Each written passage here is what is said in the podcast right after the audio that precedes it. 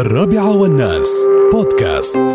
إطلاق آه، حافلة ذاتية القيادة في إمارة عجمان يتوافق مع طموح الدولة لقيادة آه، التحول الرقمي. الإمارات تقود مستقبل التنقل الذكي والمركبات ذاتية القيادة.